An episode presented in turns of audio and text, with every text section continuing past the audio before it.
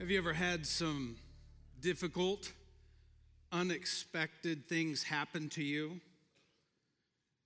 And you found yourself wondering, why me? Why me?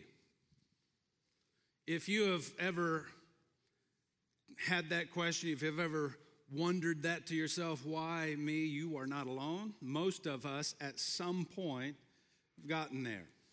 But the thing is, for many of us, the circumstances that we face, that sometimes we wonder, why me? Sometimes those circumstances that we have pale in comparison to others. There are people and examples all around the world of folks that we would say have legitimate reasons for, for really questioning and asking, why me? People like Joni Eareckson Tada. Have you ever heard that name? Joni, when she was a teenager, she loved to swim, she loved to ride horses, she loved to hike mountains. But on July 30th, when she was 16 years old, she misjudged the water in Chesapeake Bay where she was, and she dove in and she hit the bottom. It fractured her neck and left her paralyzed from the neck down and in a wheelchair for the rest of her life. And Joni would admit that for the first couple of years, she was angry at God, she was depressed, and she often questioned, Why me? Why me? But something happened. Joni learned how to paint with her teeth. And she began to sell her artwork because it was so good. Later, she learned to write the very same way, and she has now authored over 40 books. But not only has she authored books, she has also put out several musical albums. She has become an advocate for the disabled. She starred in a movie about her own life, and Joni travels the world now proclaiming the good news of Jesus Christ. And Joni made this statement. She said, The first thing I plan to do on resurrected legs is to drop on grateful, glorified knees. She says, The very first thing I want to do in heaven, when I get there and I have a brand new body, what I want to do, the very first thing, I want to get down on those brand new knees and I want to say, Thank you. Joni could have lived in a why me world, but she refused to do so. Or maybe if you go back a little bit farther in history, there's another lady by the name of Fanny Crosby. You may not recognize the name, but I would dare say that you know who she is. Fanny, when she was six weeks old, got an eye infection. Her parents took her to the doctor, but the doctor mistreated her or treated her wrongly and blinded her for life from six weeks old on. But when she was eight years old, she wrote this poem Oh, what a happy soul am I, although I cannot see. I am resolved that in this world contented I shall be. How many blessings I enjoy that other people don't. To weep and sigh because I'm blind, I cannot and I won't. Eight years old. Isn't that incredible? In her lifetime, she wrote over 9,000 Christian songs that we call hymns, many of which millions and millions and millions of people have sung for the last hundred plus years all around the world. Songs like Blessed Assurance, Draw Me Nearer, Take Me to the Cross, and then To God Be the Glory. To God be the glory, great things He has done. So loved He the world that He gave His one and only Son. That's Fanny Crosby.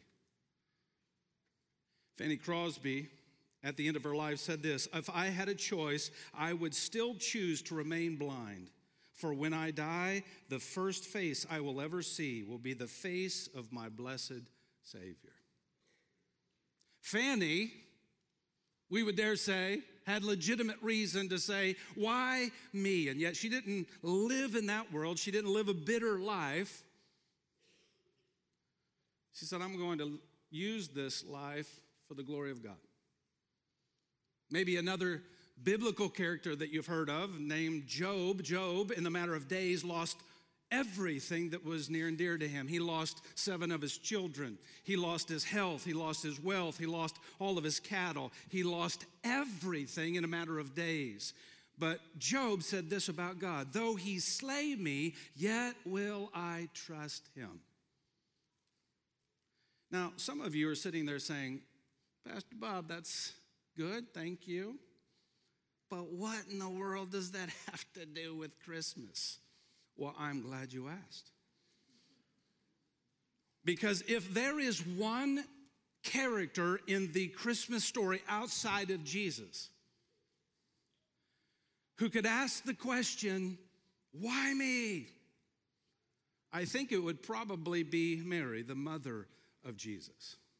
See, we have romanticized Mary in such a way and the scenario, and we have softened everything to the degree that, that we think it's wonderful. We can't even imagine a greater and higher experience than to be chosen by God to be the mother of his very only son. And we have romanticized it to think that everything was wonderful and it was easy and people bringing gifts. But it was anything but easy.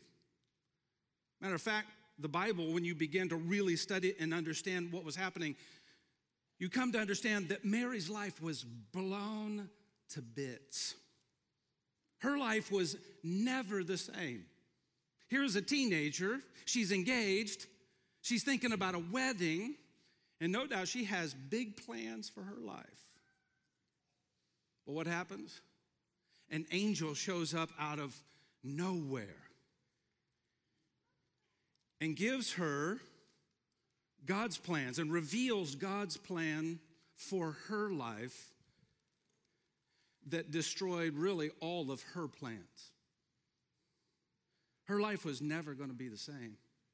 She was never going to be looked at the same. She was never going to be understood the same. For the rest of her life, she would be that one that people looked at as a liar, as an adulterer, as someone having a son who was out of wedlock, her, her, her life was never the same. It was challenging, and she could have asked, Why me? So let's pick up the story in Luke chapter 1, verse 26. In the sixth month, the angel Gabriel was sent from God to a city of Galilee named Nazareth, to a virgin betrothed to a man whose name was Joseph of the house of David. And the virgin's name was Mary. And he came to her and said, Greetings, O favored one, the Lord is with you. But she was greatly troubled at the saying and tried to discern what sort of greeting this might be. And the angel said to her, Do not be afraid, Mary, for you have found favor with God. And behold, you will be you will conceive in your womb and bear a son, and you shall call his name Jesus. He will be great and will be called the Son of the Most High. And the Lord God will give to him the throne of his father David, and he will reign over the house of Jacob forever, and of his kingdom there will be no end. And Mary said to the angel, How will this be, since I'm a virgin? And the angel answered her, The Holy Spirit will come upon you, and the power of the Most High will overshadow you. Therefore, the child will be born, and he will be holy, the Son of God. And behold, your relative Elizabeth, in her old age, has also conceived a son, and this is the sixth month with her who is called barren. For nothing will be impossible with God. And here's her response Why me? Maybe that's in your version, but not in mine. Behold, I am the servant of the Lord. Let it be is now why me? Let it be to me according to your word. And the angel departed from her. Now, there are people, when it comes to Mary, who have gone to one side and they worship Mary and they pray to Mary. Let me just tell you, as plain as I can, nowhere in the Bible does it tell us to do that. In fact, it tells us not to do that. But there are some who have swung all the way to the other side. Instead of worshiping Mary and praying to Mary, they've swung to the other side and they just ignore Mary. I don't think either are a good option. We should neither worship, pray to Mary, nor should we ignore Mary. What we should do is admire Mary for who she was and is, and also learn from what she did. In particular, how do we handle some of the toughest circumstances that we face that, that we weren't really prepared for? How do, how do we do that? So, tonight, what I want to do is very quickly, I want to give you five things to remember from this little part of Mary's story. Five things to remember before we ask, Why me? First of all, before you ask why me, God's plans always supersede ours. Before you ask why me, remember, God's plans always supersede ours. Let me ask you, is this a true or false statement? We tend to be the most down, disappointed, and depressed when life isn't going according to our plans. Is that true or false? It's a little Christmas Eve exam little quiz. It's true. We tend to be the most down, disappointed, and depressed when life isn't going according to our plan. I mean, just think about the thing, whatever it is, that you're most down about right now, that you're most disappointed with, that maybe you would even say, I'm, This is why I'm depressed. I would dare say the root of that issue is this is not what you planned. This is not what you came up with. This isn't a circumstance that you chose. And it's a situation that you don't want. And you need to remember tonight that God's plans always supersede our plans. Matter of fact, Proverbs 19 21 says, Many are the plans in a person's heart, but it is the Lord's purpose that prevails. James 4 says, Why? You don't even know what will happen tomorrow. What is your life? You are a mist that appears for a little while and then vanishes. Instead, you ought to say, if it is the Lord's will, we will live and do this or that. Now, understand that Mary's plan for her life, they weren't simply put to the side and put on hold. They were done all together. Because what Mary found out was that God's plans are always bigger and that God's plans are always better. Say that with me. God's plans are always bigger and God's plans are always better. Always. Not sometimes, not usually, but always. God has a bigger and better plan. That's why it would be a huge mistake for us to demand our own way and miss His because His ways are better. And His ways for us and His plans for us are always bigger. When you want to ask why me, remember, God's plans always supersede ours. Secondly, before you ask why me, remember, God sees providentially, we see presently. God sees providentially, we see presently. You say, what in the world does providentially mean? That means God sees everything about everything, everywhere, all the time. There is not one part of you or your life that is unseen or unknown by God. Now, compare that to us. We see right now. Do you realize that you don't even know what is going to happen one minute from now? It's going to be amazing, but you don't know. You don't know what's going to happen one minute from now, let alone one year or one decade into the future. You see, you and I, we make plans based on what we think is best. You make plans based on who you think you are. But God makes plans based on who He knows exactly who you are and exactly what is best. That's why it's a, a mistake for us to ask God to come and bless our mess.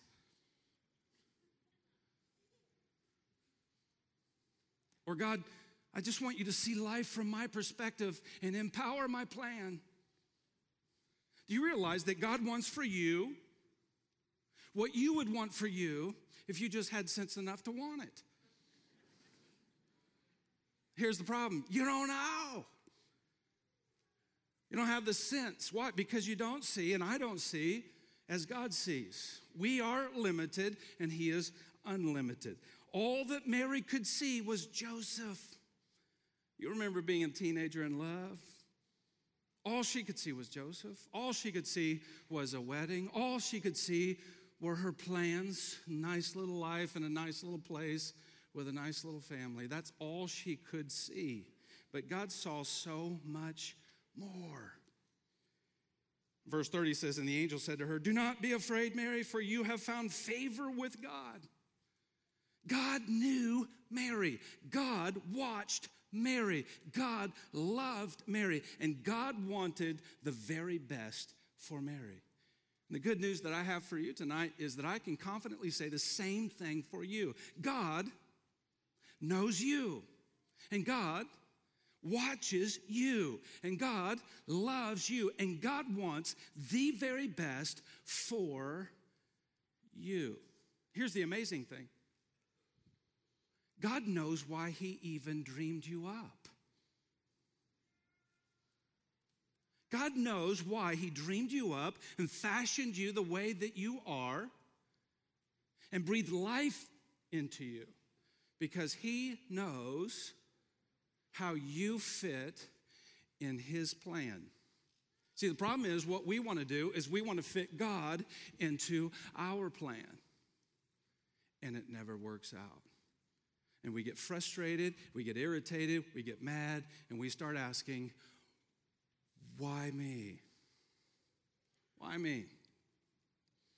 I read a book a number of years ago, and probably many of you did as well, written by Henry Blackaby called Experiencing God. It was a pretty life changing book for me, and the premise of the book was this see where God is at work and join Him. Instead of asking God to come and accomplish your plans, join God where He's at work and accomplish His. Why? Because God sees everything providentially, He loves you infinitely, and He knows where you fit in His plan perfectly. God sees providentially, and we see presently. Here's the third thing we need to remember before we ask why me. Our challenges in this life are connected to God's purposes for the next. Our challenges in this life are connected to God's purposes for the next. Listen, everything that God does always has an eye on eternity. Everything that God does, He always has an eye on eternity. You remember how Jesus taught us to pray? At the very end, He says, asking, Your kingdom come, your will be done on earth as it is in heaven. Do you know how God's will is done on in heaven? Do you know how God's will is done in heaven? Everyone in heaven does everything God wants. And everyone in heaven does everything God says. And everyone is happy. And everything is perfect. And so Jesus says, Pray this God, your will be done on earth as it is in heaven. Now, let's just be honest. We typically pray that our will be done, right? And so we give God this laundry list of things that we would like Him to do for us and make these things happen. Our will be done. And Jesus obviously didn't teach us to pray that way. Not our will, but His will be done. Now, I can prom- I, I, I cannot stand up on this stage and honestly tell you that if you do God's will for your life, that your life will be significantly easier. I can't tell you that. But what I can tell you is that if you do the will of God, your life will be infinitely better. See, there are a lot of folks, what is happening is that they are choosing and seeking an easier life at the expense of a better life. They think easier is better. I'm telling you, that's not the case. There are people who are pursuing a successful life at the expense of a purposeful life.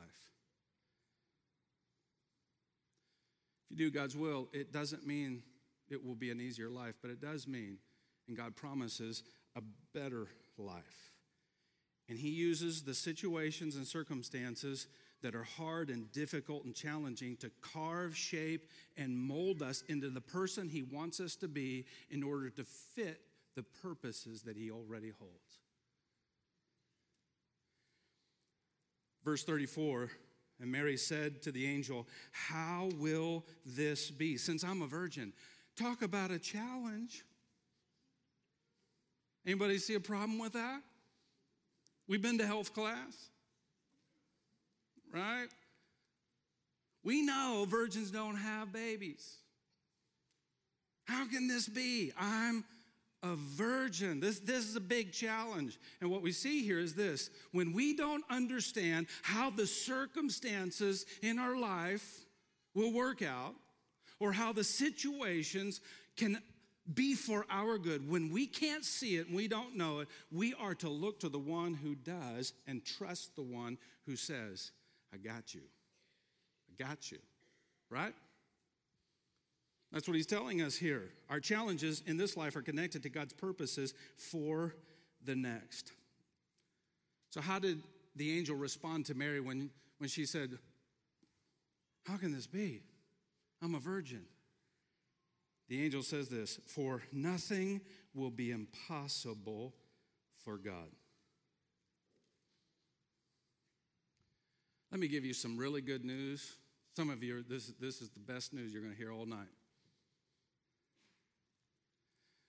Nothing you are facing right now is impossible for God.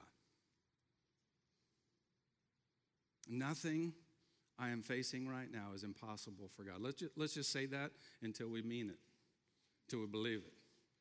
Let's say it together. Nothing I am facing right now is impossible for God. I think you n- need one more shot at it. Nothing I am facing right now is impossible for God. The challenge you have right now is not a challenge to God. That should be some really good news. You know what it ought to do? Is just calm you down just a little bit. Here's the fourth thing we need to remember before we ask why me. Circumstances we don't understand help us look to the God who does. Circumstances we don't understand help us to look to the God who does. Now, when you look at verses 28 through 33, we don't have to read it, but the angel goes through a lot of details, right? This is what he's going to be, this is how he's going to be born, this is what he's going to be called, and this is why he is coming. I mean, he goes through all of these things. How much of that do you think Mary understood? I mean, she's still hung up on virgin, right? She's still hung up on baby. And the angels, like, this is why he's coming. This is the house he's coming to, and this is the kingdom that he will have, and this is this is the people he was. You, how much of that do you think she understood? I would say very, very little. She had no possible way to understand what was going to happen and what God was up to. But here's the thing God was not asking Mary to understand, He was asking Mary to believe. He was asking Mary to trust Him. He was asking Mary to walk by faith and obey. The Bible says in Hebrews 11, Verse 6 And without faith it is impossible to please God, because anyone who comes to him must believe that he exists and that he rewards those who earnestly seek him. Do you want to live a life that pleases God? Hello? I hear the baby saying, Yes, yes, yes. Here's the good news for those of us who aren't very smart you don't have to understand everything. To live a life that pleases God, you don't have to understand everything. What He asks you to do is believe Him and trust Him. Believe that He knows exactly where you are and what you're going through and get your eyes on Him. That pleases God. One preacher said that faith is like acting God is telling the truth. Faith is like acting, faith is acting like God is telling the truth. You know what? He is. He is. Here's the last thing from Mary's little story here. This is what we ought to remember before we ask, why me? Remember, how we respond to whatever God sends or allows in our lives is a testimony to others. How we respond to whatever God sends or allows in our lives is a testimony to others. Now, all of us, every single person in this room, has a testimony. It's either powerful or pitiful. But all of us have a testimony. And just like you can't spell testimony without the word test, you can't have a testimony without going through some tests. And how you respond to the tests that God sends or allows into your life will dictate if your testimony to the world is powerful or pitiful. How's it going? How did Mary respond to God's test? How did Mary respond to this circumstance she didn't know what to do in? She didn't say, Why me? She just said, Let it be unto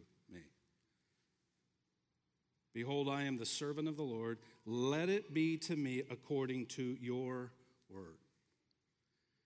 God brought the Savior into the world through Mary. And now he wants to get, to the, get the Savior to the world through us. God brought the Savior into the world through Mary, and now he wants to get the Savior to the world through us. And he does that through the power of his word, but also our testimony and what he has done. Do you have a powerful testimony or a pitiful one? Verse 38 And Mary said, Behold, I am the servant of the Lord. Let it be to me. Maybe that's our prayer tonight. Maybe this Christmas it's less about going over what God has given to you. And this Christmas, it's more about what God is saying He wants you to give to Him. And you know what He wants from you? Everything that you are. He wants all of you, all for Him. Mary's testimony is so powerful that we're still talking about it today.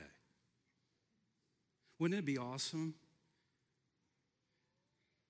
if we could hear her say and share her testimony herself? Maybe we can. Check this out.